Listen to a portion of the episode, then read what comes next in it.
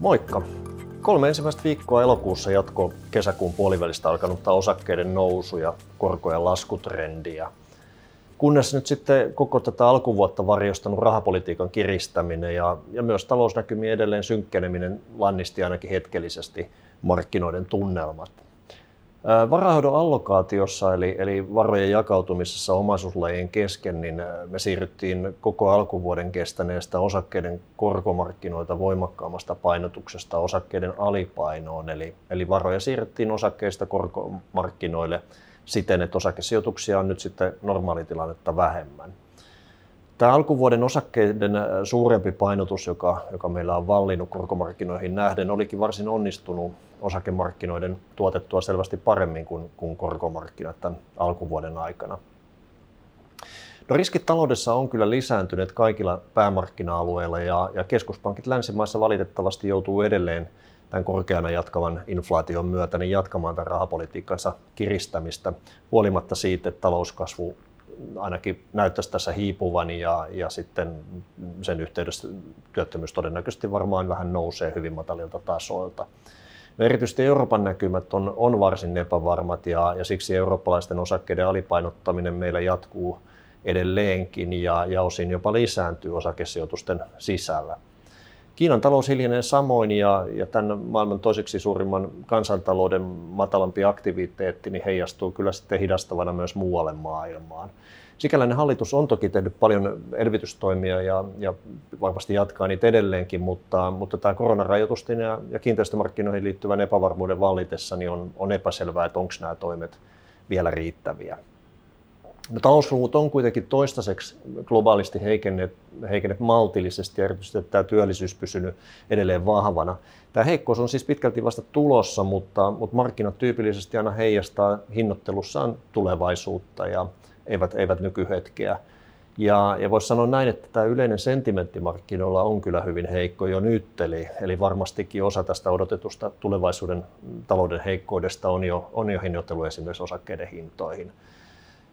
Ongelmana sitten, jos nyt kävisi näin, että, että tämä talouskehitys olisi odotettua vahvempi, niin, niin siitä varmaan ilmenisi sitten keskuspankkeille jo tätä nykyisin odotettuakin vahvempi tarve rahapolitiikan edelleen kiristämiseen. Eli, eli paras tulema olisi tämä, mikä, mikä finanssikriisin jälkeen pitkälle vallitsikin, eli, eli tota, inflaation rauhoittuminen, se pysyminen suht matalana, ja sitten tämä kasvukuvan stabiloituminen, eli, eli että ei olisi liian kylmä eikä, eikä, eikä liian kuuma, joka, joka sitten pystyisi rauhoittamaan keskuspankkeja, mutta, ei, mutta olisi edelleenkin riittävä osakemarkkinoiden hyvinvoinnille.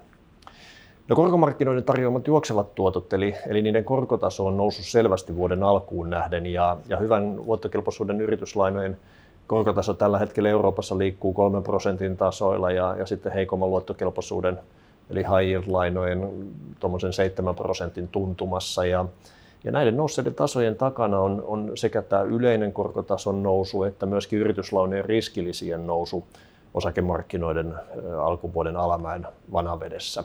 Ja sitten tämmöisen hajautetun korkosalkun tuottotaso on nyt korkeampi kuin, kuin vuosiin. On kuitenkin todennäköistä, että, että korkotaso vielä jatkaa edelleen hetken nousuaan keskuspankkienkin edelleen nostaessa ohjauskorkoa. Mutta, mutta voisi sanoa näin, että näillä kohentuneilla korkotasoilla niin korkosijoitukset on kyllä mielenkiintoisempia kuin pitkään aikaan.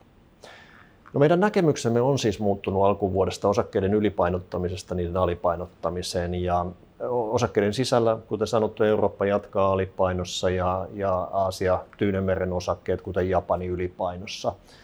Koko vuoden valinnut yhdysvaltalaisten osakkeiden ylipainotus on, on vaihtunut enemmän neutraaliin asentoon tai dollarinkin vahvistuttua selvästi koko vuoden aikana euroon nähden ja, ja markkinoiden arvostusten siellä myöskin muututtua aiempaan, aiempaa kalliimmiksi. Korkosijoitusten puolella niin tärkein asemointi on, on paremman luottokelpoisuuden yrityslainojen painottaminen valtionlainoihin, valtionlainoihin nähden. Nämä paremman luottokelpoisuuden yrityslainat, niin nehän ei historiallisestikaan ole kriiseissäkään juuri kokeneet luottohäiriöitä ja nykyinen korkotaso on jo, on jo korkosijoituksen sisällä ainakin ihan kiinnostava.